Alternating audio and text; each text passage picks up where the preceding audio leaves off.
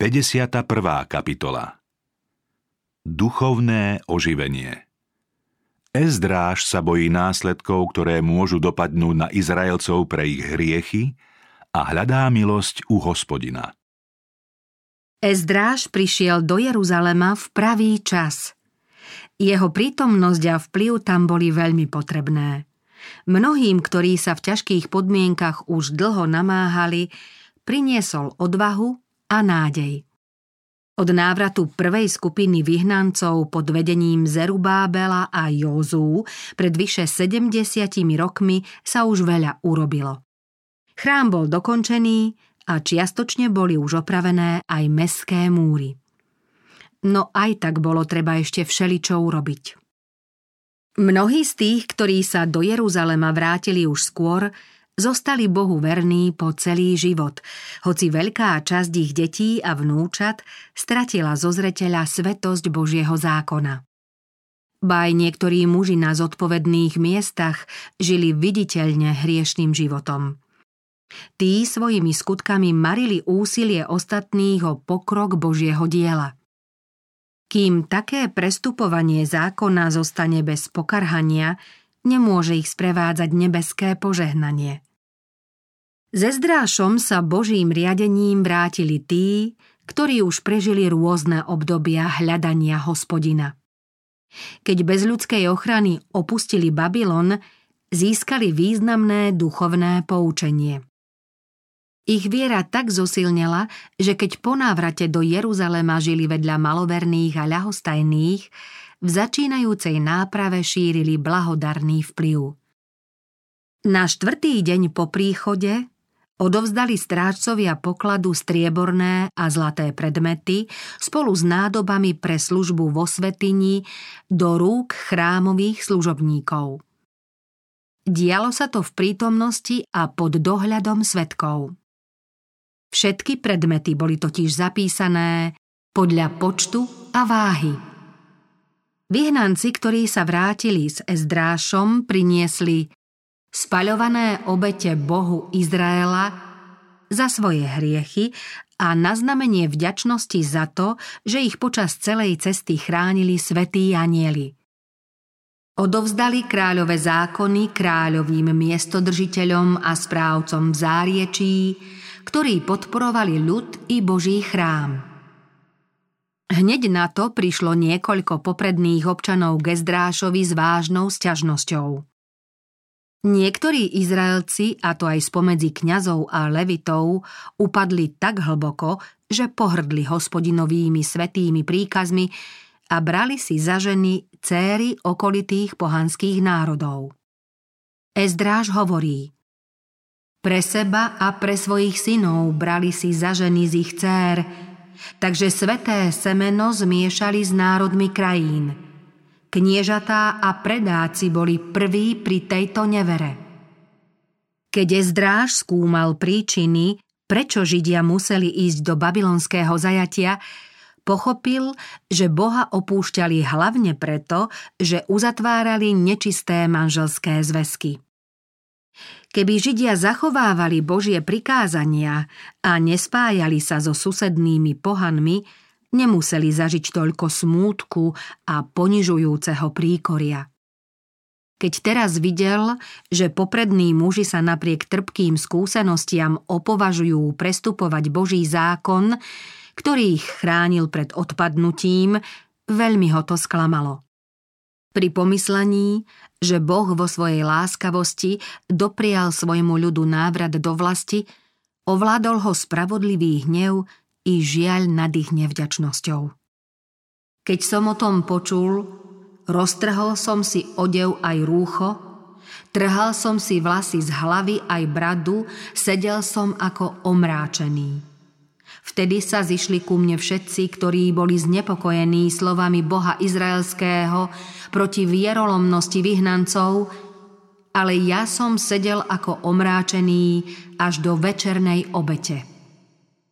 Ezdráž v čase večernej obete vstal, znova si roztrhol odev, padol na kolená a v modlitbe žialil. Dvíhal ruky k hospodinovi a volal. Bože môj, Pírim sa a hambím pozdvihnúť, Bože môj, svoju tvár k Tebe, lebo naše neprávosti sa rozmnožili až nad hlavu a naše previnenie vzrástlo až k nebu. Od dní svojich otcov nesieme veľkú vinu až po dnes a pre svoje viny boli sme vydaní my, naši králi a naši kňazi do rúk kráľov krajín pod meč – do zajatia, na lúpež a pohanenie, ako aj dnes. Ale teraz na kratučký okamžik dostalo sa nám zmilovania od hospodina, nášho Boha, takže nám zachoval zvyšok zachránených a dal nám pevné bydlisko na svojom svetom mieste. Takže nám náš Boh osvietil oči a dal nám trochu pokriať v našom zotročení. Sme síce otrokmi, náš Boh nás však neopustil v našom zotročení, ale naklonil nám priazeň perských kráľov. Dal nám pokriať, aby sme vyvýšili dom svojho Boha a vystavili, čo bolo v troskách. Ohradil nás v Judsku a v Jeruzaleme.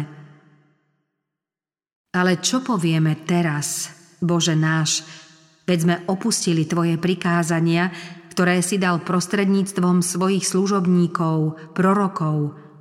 Ale po všetkom, čo na nás prišlo za naše zlé činy a za naše veľké previnenie, Ty, Bože náš, predsa si nás netrestal podľa našich vín, ale dal si nám takto sa zachrániť. Či sme znova neporušili Tvoje prikázania a nespriaznili sme sa s týmito ohavnými národmi? Iste sa budeš hnevať na nás, až nás zahubíš, takže nikto neostane a nebude zachránený. Hospodine, Bože náš, Ty si spravodlivý, lebo sme zachránení dnes aspoň ako zvyšok. Pozri, pred Tvojou tvárou sme so svojím previnením, hoc pre takú vec nemožno obstáť pred Tebou.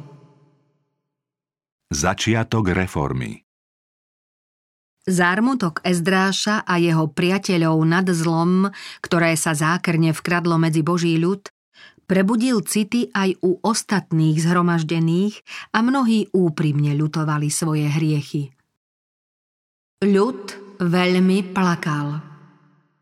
Začal si totiž uvedomovať ohavnosť svojich neprávostí, pre ktoré sa znepáčil Bohu. Poznával svetosť zákona, ktorý dostal na Sinaji – a mnohí sa chveli pri pomyslení na svoje prestúpenia. Šechania, jeden z účastníkov, prijal všetky Ezdrášové slová a vyznal. Spreneverili sme sa svojmu Bohu a vzali sme si ženy cudzinky z krajiny pohanov, ale predsa ostáva aj teraz nádej Izraelu. Šechania navrhol, nech všetci, ktorí zhrešili, urobia zmluvu s Bohom, aby dosiahli odpustenie hriechov a boli uznaní podľa zákona. Ezdráž ho vyzval. Vstaň, lebo to je tvoja úloha a my sme s tebou. Vzmuž sa a konaj. Ezdráž vstal a zaviazal prísahou popredných kňazov, levitov a celý Izrael – že sa budú riadiť týmto slovom. A oni prisahali. Bol to začiatok pozoruhodnej nápravy. Ezdráž a jeho priatelia sa snažili priviesť kajúcný Izrael na správnu cestu trpezlivosťou, porozumením a starostlivým ohľadom na práva a dobro každého jedinca. Ezdráž bol predovšetkým učiteľom zákona. V každom prešetrovanom prípade sa snažil ľuďom zdôrazniť, že Boží zákon je svetý a požehnanie každého z nich závisí od ich poslušnosti. Ezdráž všade prebúdzal záujem o štúdium písma. Ľud mali vyučovať tí najlepší učitelia. Boží zákon získaval čoraz väčšiu úctu – skúmali sa prorocké knihy, ktoré predpovedali Mesiášov príchod čo mnohým zarmúteným a unaveným prinieslo útechu. Odvtedy, čo si Ezdráž umienil skúmať zákon hospodinov a zachovávať ho, Uplynulo viac ako 2000 rokov, ale ani tento dlhý čas neoslabil vplyv jeho zbožného príkladu. Záznam o jeho živote postáročia naplňal mnohých odhodlaním, aby skúmali zákon hospodinov a zachovávali ho. Ezdráž mal vznešené a sveté pohnútky a všetko robil s úprimnou láskou k ľuďom. Jeho ohľaduplný a starostlivý prístup k tým, ktorí zhrešili svojvoľne alebo nevedomky, je poučný pre všetkých, ktorí chcú dosiahnuť nápravu. Keď ide o zásady, boží služobníci musia byť skalopevní, ale pritom súcitní a zhovievaví. Ezdrášov učiteľský vzťah k priestupníkom im môže byť vzorom konania a života podľa božích zásad. Satan sa dnes snaží rôznymi spôsobmi oslabiť ľudí, aby nevideli záväzné požiadavky Božieho zákona. Preto potrebujeme takých, ktorí nás privedú k tomu, že budeme znepokojení prikázaním nášho Boha. Potrebujeme skutočných reformátorov, ktorí hriešnikom predstavia veľkého zákonodarcu a poučia ich, že Hospodinov zákon je dokonalý, občerstvuje dušu.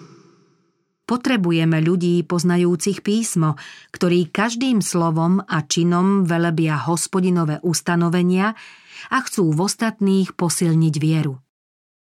Potrebujeme veľa učiteľov, ktorí by v našich srdciach prebúdzali úctu a lásku k písmu. Všade prítomná neprávosť je dnes taká veľká preto, že už takmer nikto neskúma písmo a nežije podľa neho. Kto zanedbáva Božie slovo, pohrda aj Božou mocou, ktorá utlmuje hriešne túžby. Ľudia sa väčšinou starajú len o svoje telesné blaho, čo ich nevyhnutne privedie do záhuby. Príčina úpadku Zanedbávaním písma sa odvraciame aj od Božieho zákona – Tvrdenie, že človek nemusí zachovávať Božie príkazy, oslabuje mravnú silu a spúšťa lavínu neprávostí. Nezákonnosť, roztopašnosť a mravná skazenosť sa šíria ako ničivá záplava. Všade vidíme závisť, podozrievanie, pokritectvo, odsudzenie, žiarlivosť, nedorozumenie, neveru a pôžitkárstvo. Zdá sa, že celý systém náboženských zásad a učenia, ktorý má byť základom a oporou spoločenského života, je ako rozkolísaná stavba, ktorej hrozí pád. Aj v posledných dňoch svetových dejín sa ozýva hlas, ktorý kedysi prehovoril zo Sinaja. Nebudeš mať iných bohov okrem mňa. Človek sa síce postavil na odpor Božej vôli, ale Božie slovo neumlčí. Duch človeka sa nevyhne svojmu záväzku voči vyššej moci. Ľudia môžu vymýšľať stále nové teórie a dohady a vedú stavať proti zjaveniam, aby odstránili Boží zákon, no aj tak čoraz mocnejšie a naliehavejšie znie prikázanie Pánovi, svojmu Bohu sa budeš klaňať a jedine jemu budeš slúžiť. Boží zákon sa nedá ani oslabiť, ani posilniť. Je taký, aký je.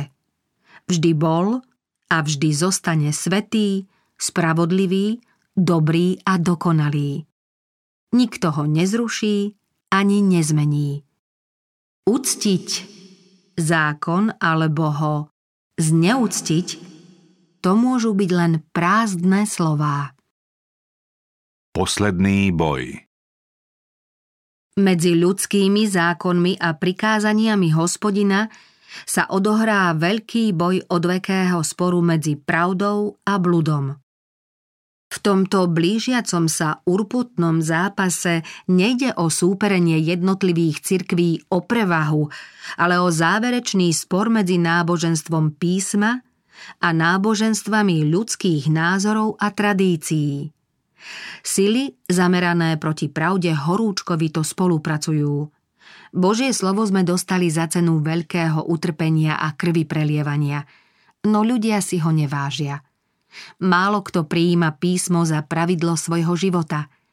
Nevera sa šíri ako nikdy predtým, a to nielen vo svete, ale aj v cirkvách.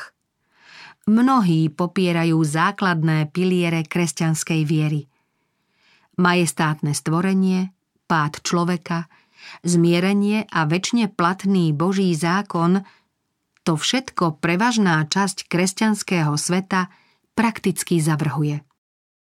Tisíce tých, ktorí sa spoliehajú na vlastnú múdrosť, pokladajú bezvýhradnú vieru v písmo za prejav slabosti. Dôkazom vzdelanosti je pre nich vyhľadávanie zdanlivých nezrovnalostí v Božom slove a zľahčovanie a vyvracanie najdôležitejších biblických pravd.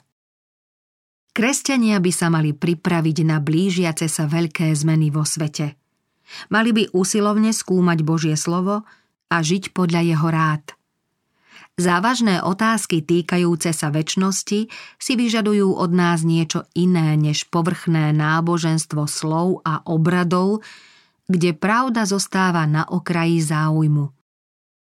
Boh nás vyzýva na oživenie a nápravu, aby sa z zvestovalo čisté Božie slovo.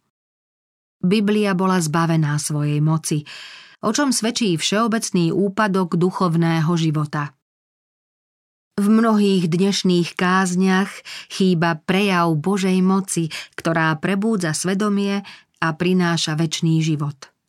Poslucháči nemôžu povedať či nehorelo v nás naše srdce, keď sa s nami cestou rozprával a vysvetľoval nám písma? Mnohí hľadajú živého Boha a túžia po jeho prítomnosti. Nech jeho slovo prehovorí ku každému srdcu. Kiež by všetci počuli hlas toho, ktorý môže človeka pripraviť na väčší život. Veľké svetlo zažiarilo z patriarchov a prorokov. Slávne skutočnosti sa rozprávali o Sione, Božom meste. Hospodin tým naznačil, že aj jeho dnešní nasledovníci majú šíriť svetlo. Keď už starozmluvní patriarchovia vydali také skvelé svedectvo vernosti, nemali by tí, ktorých dnes osvecuje veľké svetlo všetkých storočí, ešte lepšie svedčiť o moci pravdy? Cestu nám svojím jasom ukazujú slávne proroctvá. V smrti Božieho syna sa predobraz stal skutočnosťou. Kristus vstal z mŕtvych a nad otvoreným hrobom vyhlásil Ja som vzkriesenie i život. Na svet poslal svojho ducha, aby nám to všetko pripomínal. Divom svojej moci zachoval svoje slovo postáročia až doteraz. Protestanti dostali svoje meno podľa protestu reformačných otcov, ktorým vyjadrili, že ich povolal Boh, aby svetu priniesli svetlo Evanielia. Toto meno máme po tých, ktorí pre Evanielium boli ochotní obetovať svoj majetok, slobodu i život. Evangelium sa hlásalo široko ďaleko, napriek prenasledovaniu, väzneniu, mučeniu a hroziacim popravám. Zvestovatelia Evanielia prinášali Božie slovo ľuďom všetkých spoločenských vrstiev, vznešeným i jednoduchým, bohatým i chudobným, učeným i neučeným a tí ho dychtivo skúmali. Sme aj my v tomto záverečnom boji veľkého sporu taký verný, ako boli naši reformační predchodcovia? Zatrúbte na roh na Sione. Zasvedte pôst, zvolajte slávnostné zhromaždenie. Zhromaždite ľud, posvedte zbor, zvolajte starších, zhromaždite deti i dojčatá, medzi predsieňou a oltárom nech plačú kňazi, služobníci hospodinovi a nech prosia. Ušetri svoj ľud, hospodine, a nevydaj na potupu svoj dedičný podiel. Vráťte sa ku mne celým srdcom a pôstom, plačom a nárekom. Roztrhnite si srdcia a nie šaty. Vráťte sa k hospodinovi svojmu Bohu, lebo je milostivý a milosrdný, zhovievavý a hojný v milosti, lebo mu je ľúto spôsobiť pohromu. Kto vie, či sa opäť nezľutuje a nezanechá za sebou požehnanie?